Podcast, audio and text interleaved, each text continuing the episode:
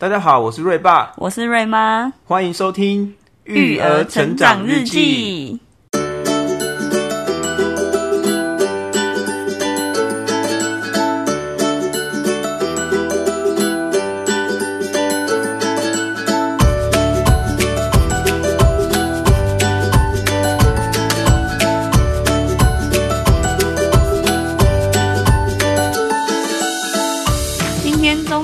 开始我们的第一集 Podcast。我们的第一集呢，想要来跟大家聊聊关于月子中心。那在开始之前，我们是不是应该要先自我介绍一下？你知道我们这一集 Podcast 说要录已经过了多久了吗？大概已经过了从小孩出生到现在六个月。那时候还特地去买一些录音器材啊，在想主题啊，可是一直迟迟都没有开始。我们现在住在嘉义啊，我们是开有一间小店面啊，在做餐饮的，卖健康餐。好啦好啦，嘉义很小，然后店面店家很少。因为我工作的时候，我都会听一些 podcast。我本身对于 podcast 这个东西是很有兴趣的，因为现在的人其实，在手机的观看上，其实已经是非常的疲累啊，因为大家其实对于呃什么 YouTube、什么 Netflix，其实大家每天绑架蛮久的。哦，我觉得你不能这样讲，说不定很多人还说，哦，我还是很喜欢看啊，你不能这样讲。不是，那我我所谓的绑架蛮久，意思是说 要适时的让眼睛休息，工作的时候用耳朵听。对，因为 Pocket 是纯声音而已，开车啊或是什么时候都可以听。像你前阵子说你自己在经营 IG，然后你还有画画。画动画，你那时候跟我说，你觉得你的眼睛好像视力太疲累，太疲累，视力有降低，因为你的视力一直以来都算是比我好一点，因为我之前还蛮喜欢打电动手机游戏啊，还是电脑游戏，眼睛运用比较多啊。因为工作的时候能听灯音的 Podcast 其实是一种很舒压，对，其实还蛮舒压的，所以我们决定要来做我们自己的 Podcast。我看瑞妈在记录小朋友的，不管是影音啊、拍照啊、IG 部分的经营啊，其实我觉得都是一种很棒的。小朋友成长的记录啦。因为我自己的习惯，我是从瑞瑞出生的第一天，我每天都会帮他拍照，拍到他现在已经六个月了。每一次再回过头去看他小时候的照片，都觉得天哪，好可爱哦。可是当然，人的脑袋记忆体没有这么。这么大嘛，所以我们很多时候很多事情都记不住。我自己除了经营 Instagram，可以在下面小小的记录他的成长以外，我觉得透过一些事情来记住，我觉得也蛮不错的。像刚刚瑞爸有提到嘛，我会去画动画啊，或者是去画画。那这都是因为我希望可以在这段过程中更清楚的去可能描绘他现在这个时期的样子，所以录 podcast 的时候，在讲这些事情的时候，都是一种回味，可以把小朋友今天发生的事情啊，或者是他这个月发生的事情记录下来，这样子。主要我想录 podcast 的原因，是因为我们夫妻其实还蛮少有机会可以对话嘛。对啦，因为我们工作上其实是没有太多的交叠，甚至是呃相处的时间上等等的。因为瑞爸下班之后，他通常就是很会很疲劳。我可能早上七八点起来，一直工作到可能下午一点半两点，稍微休息一下，可能四点又要开始工作到晚上七八点。啊，我工作还没结束哦，我还要带 Cooper 去遛狗哦。Cooper 是我们的狗，对，我可能还要花个大概半小时一个小时带他去。遛狗，这期间还要吃晚餐。我们这样子一整天下来，相处的时候大概已经是晚上九点十点那边的。而且那个时候小朋友已经要睡觉了。对啊，所以其实我们很少能够有交流比较深入的时候。其实我觉得这个 podcast 一方面可以让我们有一个共同的话题，第二方面是顺便让你知道小朋友的成长。对，也可以 顺便去 update 一下小朋友的成长，有一个比较深入的交流，这样子。我们想要在我们的节目里面呢，分享一些开心的事情跟一些不开心的事情，因为我觉得人其实都有呃一些正面的情绪跟负面的情绪嘛。尤其自己当老板，吼，压力很大，每天都有蛮多一些比较负面情绪。但是我们想要给他们一个名称，就是当我们想要讲我们开心的情绪的时候，我们就会用开心宝宝来表达开心的事情。就是每当我们想表达开心的事情的时候，我们决定以后把它称为开心宝宝。好，然后当我们想要表达一些比较呃可能比较负面情绪，或者说一些今天比较不好的心情的时候，我们可能会把它叫成哭哭宝宝。我今天想分享一下我自己的开心宝宝。就是我们这个 podcast 第一集终于开始，我觉得终于开始。很多时候我们在做事情的时候，我们都有很多的想法，但是难的地方是在于要去做的第一步。的第一步是最难的。有时候哦，我们就想说啊，我觉得我们可以做这个。哦，我们前阵子又想说，我们要不要开一个 YouTube 频道？最近又开始在讲说啊，要不要来录个 podcast 啊？讲了几个月，快两个月，今天才开始录。所以我觉得有时候万事起头难呐，啊。开始，我觉得是一很开心的事情。虽然未来可能还要面临什么剪片呐、啊，还是一堆事情，但是我觉得没关系，这是我的开心宝宝。啊，你呢？我这周末，我们今天录 podcast 的，的这一天是十月九号，礼拜天。然后我这周礼拜五带着瑞瑞回娘家。其实因为疫情的关系，嗯、瑞瑞出生六个月，我爸妈只看过他本人两次。一次是满月的时候，他们来嘉义看我们；另一次就是三个月的时候，我刚好回新竹这样子。因为我自己是新竹人啊，的娘家在新竹的关系，所以其实要回回家一趟不容易。而且因为瑞爸要留在店里面工作，所以。我只好自己一个人大包小包带着瑞瑞回娘家。虽然说过程蛮艰辛的，不过我看到我自己的爸妈，还有我的阿嬷、我的家人，我是其实是非常的开心的。即便说哦，我觉得很累，过程中要带着小孩，然后安抚他的情绪，避免他在高铁上面吵到其他的乘客。但是这一路上一到家，我就觉得完完全全放松了，好像这一路的。颠簸都不算什么，这样子。你明明就跟我说你没有放松。我是我指的放松是，你不要这样。我指的放松是指说，就是看到他们，我回到家的那种心境，好像是没有在一个很有压力的状况下这样。平常我们在嘉义，其实压力都还蛮大的。就像刚刚瑞爸说，我们自己当老板，其实有蛮多不为人知的。很大的压力，这个改天可以分享，改天可以分享。对啊，然后所以回到家就顿时间觉得，哦，好像爸爸妈妈是以我的靠山的那种感觉，哦，终于不再是妈妈，我是别人的女儿的那种感觉。这个是我今天的开心宝宝，就是关于我回娘家，然后我看到我爸妈跟瑞瑞这样含饴弄孙的那种快乐，我就觉得哇，天哪，就是很开心。那我们就进入我们今天的主题——月子中心。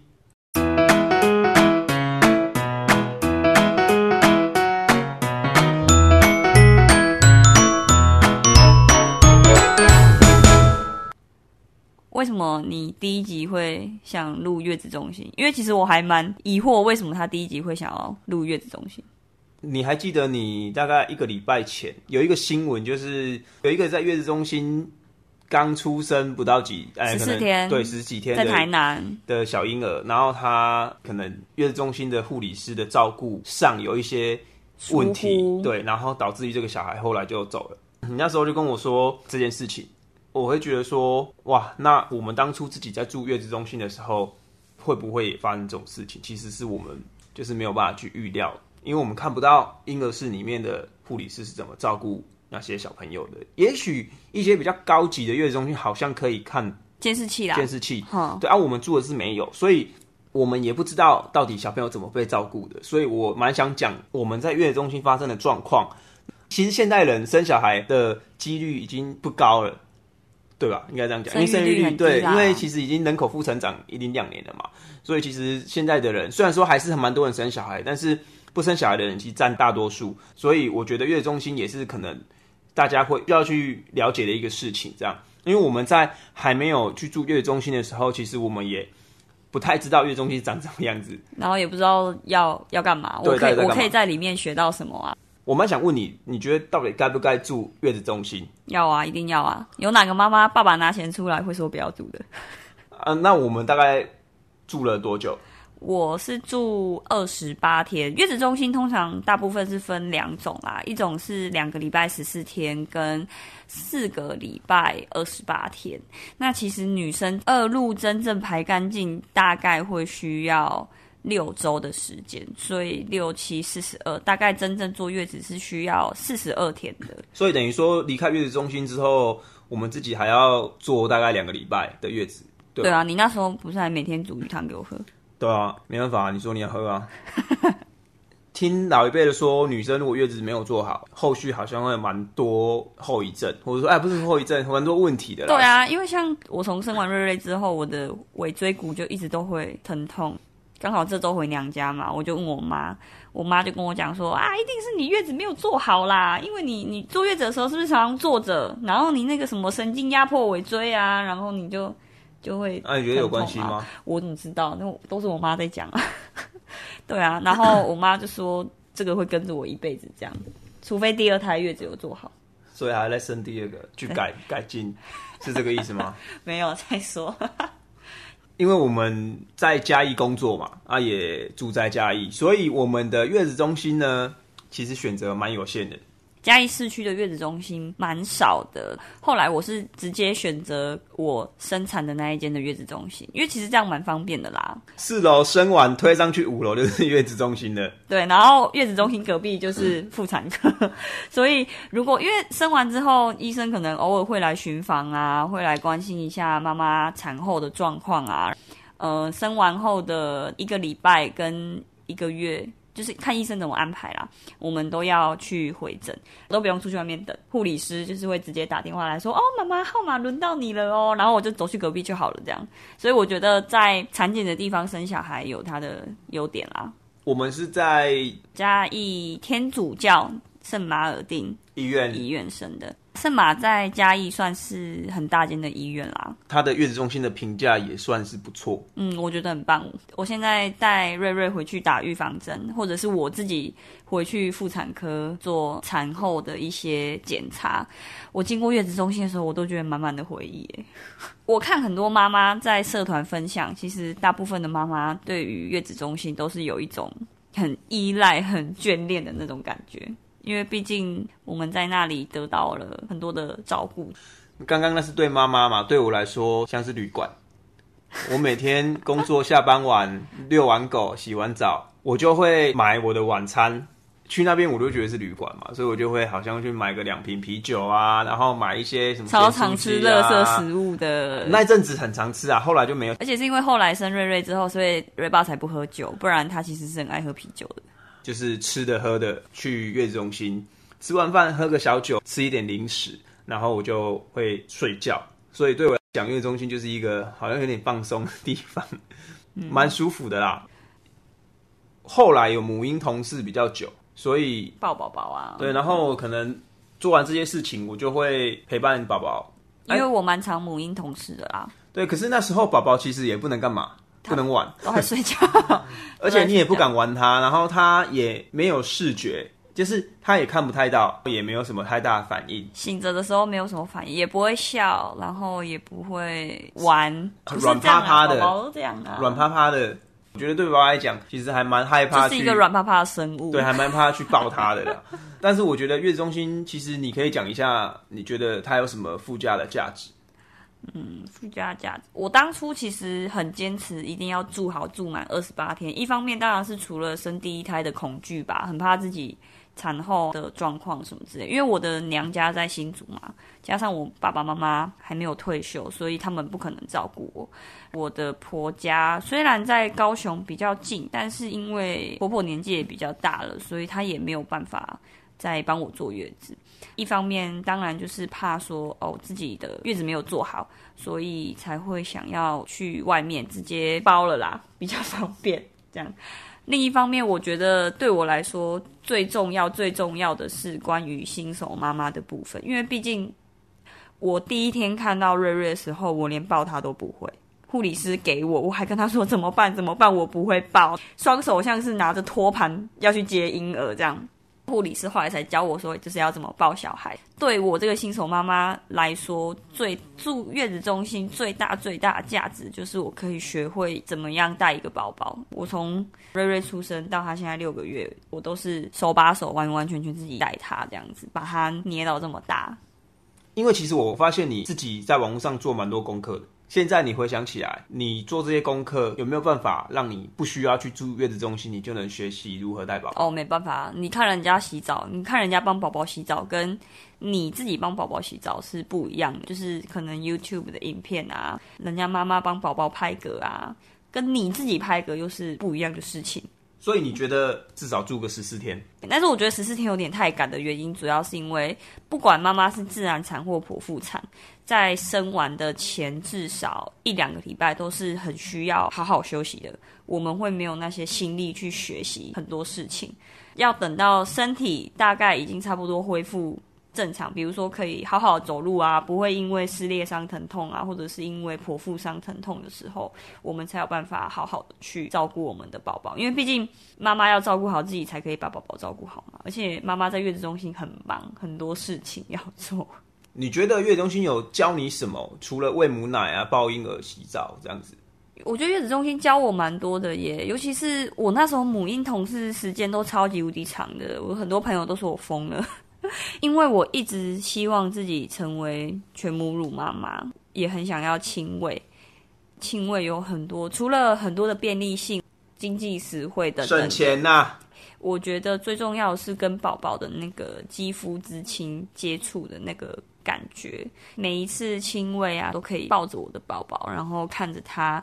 就是喝奶的样子，我觉得这个都是妈妈永生难忘的画面。那时候母婴同事时间是很长很长的。其实你知道他第一个喝奶的画面是给谁吗？其实是给我，他第一个吸的是我。我真的觉得超好笑。那一天刚出生完的当天当天生完的那一个晚上，因为你是破水超过二十四小时。瑞瑞出生要住婴儿重症病房，对，然后住三天，打点滴，观察他有没有因为破水而有一些细菌感染。我记得我们进去的时候，他说：“哎、欸，爸爸妈妈，你们有想要抱婴儿吗？”我说：“好啊，没问题啊。”那时候是因为我要亲喂啦，必须要坐下来 stand by 这样，因为我坐着之后，护理师要帮我围那个什么月亮枕啊，然后要告诉我说，哦，待会那个亲喂的姿势有哪些，比如说无尾熊式啊、橄榄球式啊，护理师就暂时先把宝宝交给瑞爸。对，然后我抱着他的时候呢，他的头在我左手，嘴巴碰到我的手臂的时候，就开始在吸吸我的手臂，嗯。然后，然后爸爸就超级惊恐，怎么办？怎么办？他在吸我，这样我要喝奶了，他要喝奶了。所以他第一个吸的其实是我。OK，好，那我们住了二十八天嘛，嗯，其实最后的总金额啊，还蛮便宜的。不知道是不是因为嘉义地区的关系，我觉得 CP 值超级高啦，就是以我在那边受到的照顾。本来是想说想要住台南，因为毕竟台南的月子中心比较多，比起嘉义来说比较多。但是因为瑞爸这样子下班还要跑去台南，真的是太可怜了。金额上其实落差很大。对啊，贵的月中心真的有些。一一天要上万一两万，对，那可能住下来三十五十六十，对。对。我们在那边产检。哦，在那边产检，然后在那边生产，有打九折，所以后来九五折还八折，呃，反正有打折，蛮多的，有打蛮多的。对，然后后来就只能只要不到十四万，十三万五千七百，住二十八天，算下来一天好像四千多块而已，四千多块。然后有三餐，总共有六餐，还有送那个婴儿写真。婴儿写真送一张，其实我觉得婴儿写真他这个方式还蛮不错的。他他送你一张，他只有送你一张，而且是电子档，可是他会帮你拍，像女儿就拍了一百多张。然后他拍了七八个系列，对对对，然后然后让你选，然后说，哎，那爸爸妈妈，我们有几个方案，哦，然后妈妈完全没有办法。那个看完之后，我就跟他说，哦，我全要了，这样。然后后来又花了几万块就刷下去，后来花了一万六，对，几万块就刷下去，然后就得到了宝宝一百多张的照片，这样超级可爱。就所有的照片加一些可能有相框啊什么的，因为应该说，如果预算上有考量的话，其实你能够获得免费一张的照片也不错。有 不同方案呐、啊，有可能有五千、六千啊，一万、两万这样子的。啊，我们是选择一个我们能够接受的金额，然后有全部的电子档。对，后来看一看，其实也觉得蛮值得的，因为那个照片真的蛮可爱的。不过其实瑞瑞在那个时候在拍照的时候，他 全程都在睡觉，所以他完完全全就是眼睛都闭着。可是他有蛮多很可爱、很逗趣的照片，比如说就是有皱眉头啊，因为以前生出来的时候瘦瘦的，所以就很多抬头纹这样。对啊，因为我三我三十七周破水就生了啦，就生了，所以他比较小只一点。我爸妈都说他看起来像小猴子，脸整个没有肉啊，然后瘦瘦的，然后很多皱纹这样。幸好到现在都还蛮正常的，而且有越来越越来越 圆润，圆润圆润，很可爱，可以去 Instagram 看看他。我们会把我们的 Podcast 的节目呢同步上架到我们的 Instagram 上面，呃、对，希望大家可以来追踪我们瑞瑞的 Instagram。因为其实瑞妈还蛮用心在经营这个，蛮认真跟用心的在经营这个 IG，很希望大家也可以陪着他一起长大这样子。好，那我们今天第一集 Podcast 就差不多进行到这边。好，那来讲一下我们的酷酷宝宝。开心宝宝讲完就要换酷酷宝宝。酷酷宝宝，你的酷酷宝宝是什么？明天呢是国庆日，十月十号。哦我们的结婚周年纪念日要营业，要开店营业，这是我的酷酷宝宝哦。悲剧，哎，没办法，有老婆，有家庭，有小孩要。那老婆可以不要工作吗？不行啊，因为只是你跟我啊，一个人要怎么做？结婚周年纪念日，叫几只鸡翅，然后吃个烛光晚餐这样。好了，带一个小灯泡。对，带个小灯泡。重点在我们两个的相处啦，平时的相处。对。其实我不太喜欢过节，因为我觉得真的，他连我生日都不记得的那一种哦。我们要着重于日常。突然莫名其妙就收到一只 iPhone 十三，对，我们就不会不会特别说平常平常的时间比那一些节庆还要重要。对我们来说啦，真正的相处是平日，而不是那些美好的时光。对，那再再加上我们的工作性质，营业的天数比较固定，我们必须礼拜一到礼拜六都要营业。所以有时候我们的纪念日，或者说我们的生日碰到要营业日的时候，其实也比较难去做这件事情，嗯，对吧？好啊，那你的哭哭宝宝是什么？哦，我这只哭哭宝宝也跟我回娘家有关系。虽然说我回娘家是我的开心宝宝，我觉得嗯，回娘家很快乐，但是我觉得一方面也看见了，因为我很久没有回娘家，所以我这一次回去就突然觉得我的阿妈，就是瑞瑞的阿祖，嗯，老了很多。因为我我是我们家小时候是我阿妈带大的，所以我跟我阿妈的感情其实是不输于我妈妈的。嗯，看到阿妈年纪这么大了，顿时就觉得很感伤。我还因为这样，我还特地拍了一张阿妈的照片传给瑞爸，然后跟他说，日子在过，我都没有发现阿妈已经这么老了。这样，今年八十几岁，已经八十一二岁了。这样，所以就觉得啊，陪伴家人真的。好重要哦！啊，我以后可以常常回娘家吗？看状况，看状况。对啊，不然我觉得哦，没有办法好好的陪伴阿妈，觉得有点有点难过。就是我的酷酷宝宝，主要是因为我们离你的娘家真的有比较远啊。对啊，然后再加上我必须得要在店里工作营业。哦，因为我没有驾照，我不会开车。对，好啦，那就是这样。好，那我们今天节目就差不多到这边。然后大家有任何的问题呢，都可以到我们的 Instagram 私讯瑞妈，都会是我亲自回复的。这样。好，那谢谢大家收听瑞爸瑞妈育儿成长日记，拜拜。耶。